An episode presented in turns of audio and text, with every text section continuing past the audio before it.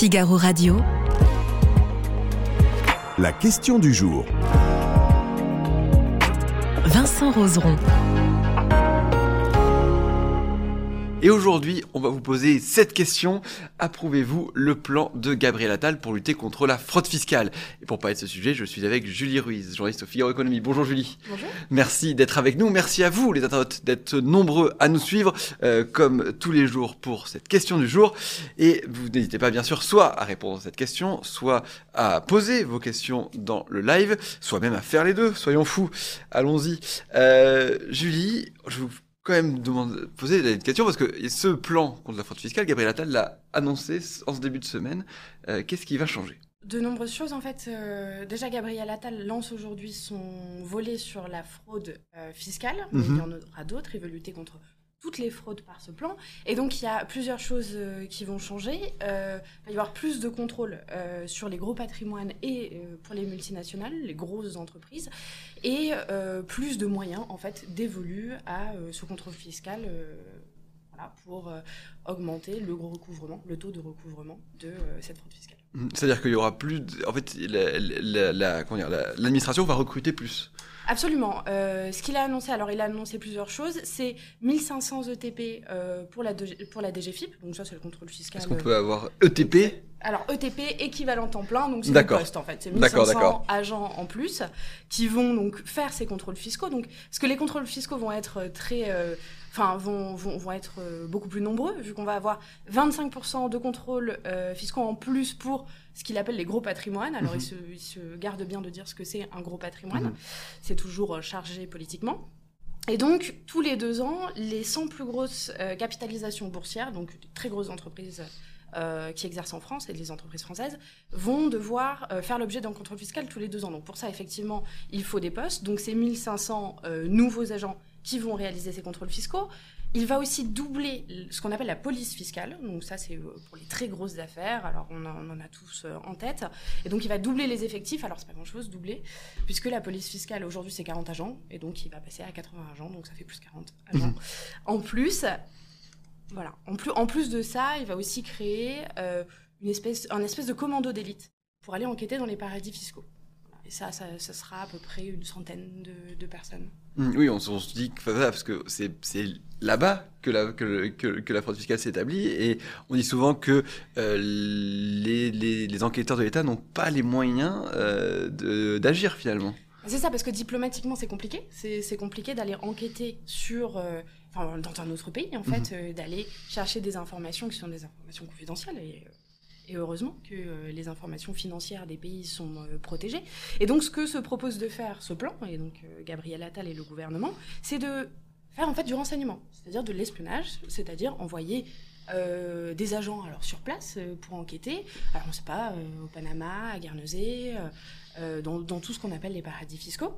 Et ces espions, ils vont aussi pouvoir recruter en fait des sources. Alors là, on est vraiment dans le polar, qui vont être rémunérées. Donc des sources humaines qui travaillent, alors euh, qui dans les banques, qui dans les trusts, euh, et qui vont être rémunérées pour donner des informations et euh, voilà pour lutter contre cette opacité en fait euh, dont profitent les paradis fiscaux et les, les personnes qui utilisent les paradis fiscaux pour Mm. cacher de l'argent.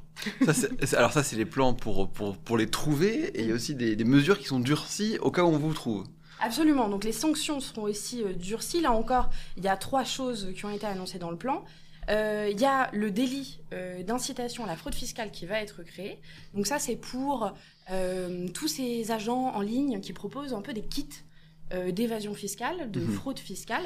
Donc ça, on peut trouver ça sur les réseaux sociaux. Et donc ça, ça va être sanctionné euh, ad hoc. Même si on ne trouve pas euh, les, les fraudeurs qui se sont servis de ces kits, ces personnes-là seront sanctionnées. Mhm. Euh, ensuite, pour les sanctions en elles-mêmes, euh, ce que propose Gabriel Attal, c'est d'introduire euh, une peine euh, d'intérêt général pour les gros fraudeurs, donc quand ils sont condamnés.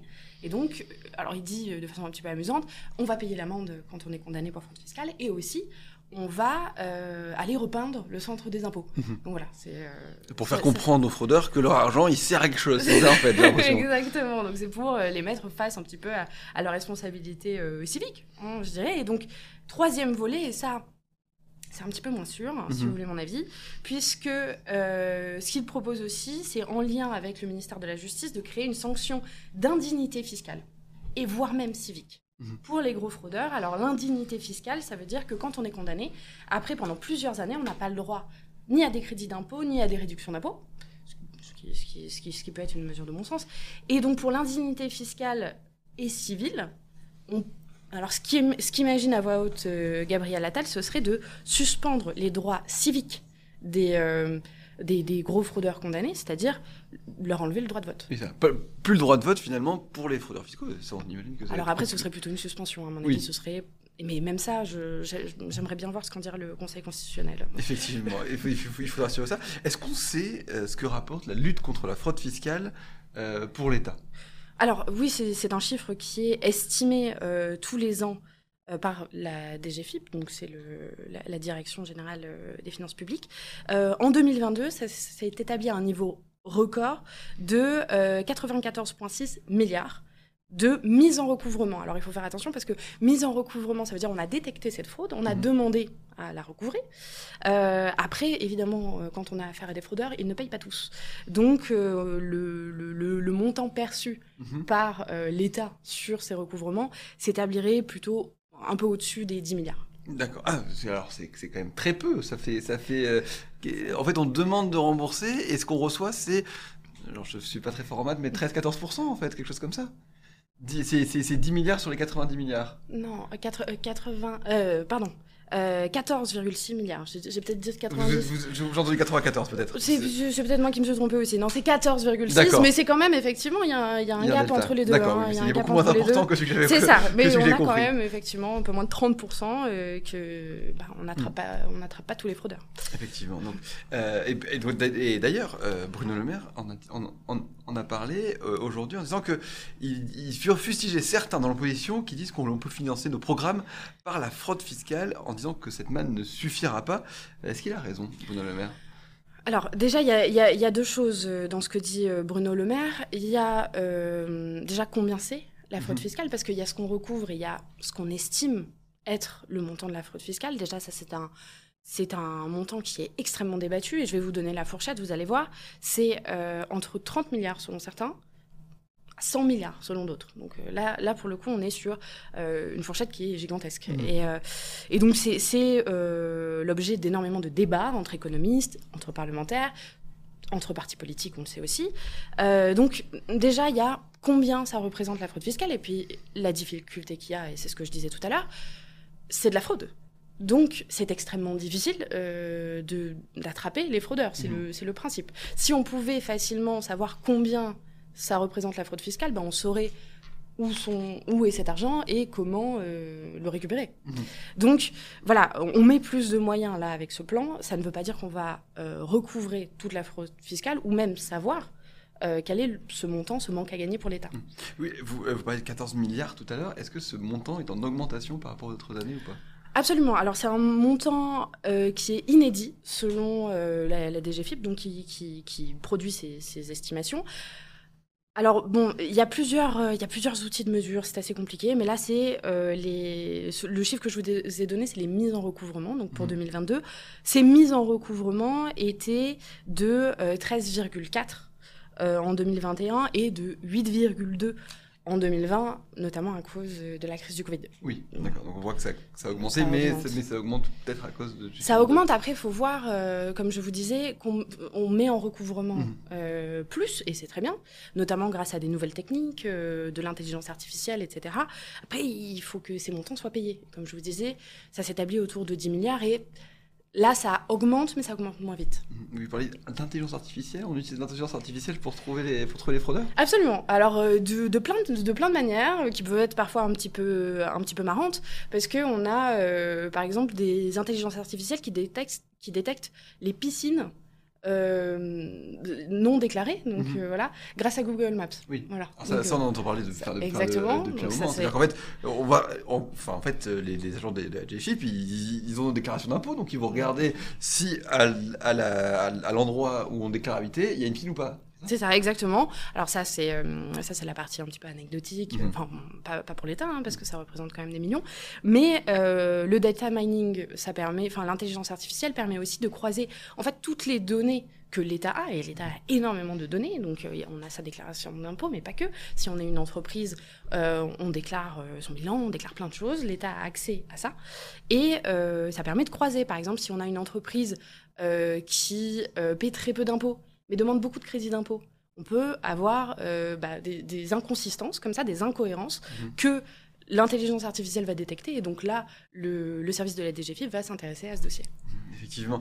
Euh, alors, on, parlait tout à l'heure de, ce plan contre la, contre, la fraude fiscale et on, va voir avec nos internautes ce qu'ils en pensent. Euh, mais juste avant, euh, je voulais vous demander, parce que vous en avez dit au début, c'est le premier volet de, de plan, je ne sais pas, Gabriel Attal, il y en aura un autre sur, le, sur la fraude sociale?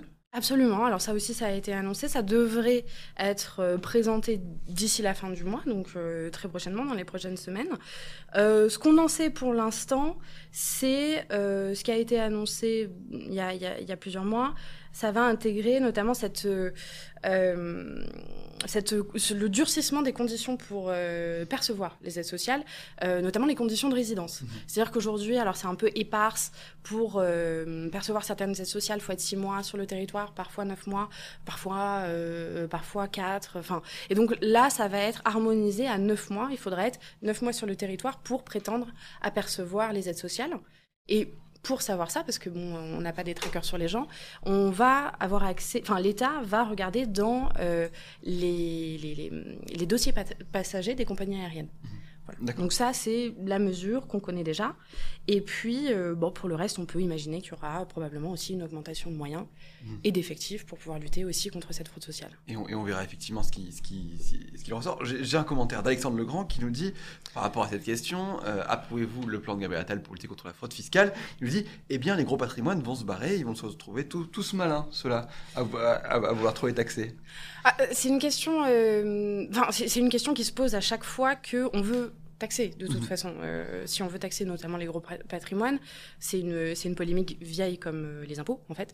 Euh, les impôts sur les, les, plus grandes fortunes. Là, on parle pas tellement d'augmenter les impôts sur les riches. On mhm. parle d'augmenter les contrôles. C'est-à-dire que on est déjà sur des gens qui se barrent, en réalité, puisqu'ils s'évadent, ils ne payent pas cet impôt-là. donc là, l'idée, c'est de faire respecter une loi qui est déjà en place, pas du tout de, de, de durcir ou de taxer plus les riches. Très bien, alors on va regarder un peu cette question du jour et la découvrir le résultat avec vous. Julie, à votre avis, qu'ont répondu nos, internautes? Approuvez-vous le plan de Gabriel Attal pour lutter contre la fraude fiscale? Alors pour moi c'est assez consensuel il me semble. Euh, qui, est contre la lutte contre la fraude Donc euh, moi, je, moi je dirais que les internautes sont d'accord avec moi, ils ont répondu oui. Eh bien oui, ils sont d'accord avec vous, mais c'est pas si consensuel que ça. On va ah zoomer un petit peu. 60% euh, sont d'accord avec vous, mais pas plus. voilà, c'est consensuel, mais pas non plus trop. On va Un, petit, un petit peu de, pro-fraude, ma foi, je, je le découvre. Merci d'avoir suivi la question du jour. On se retrouve demain. Bonne journée sur Figaro Radio.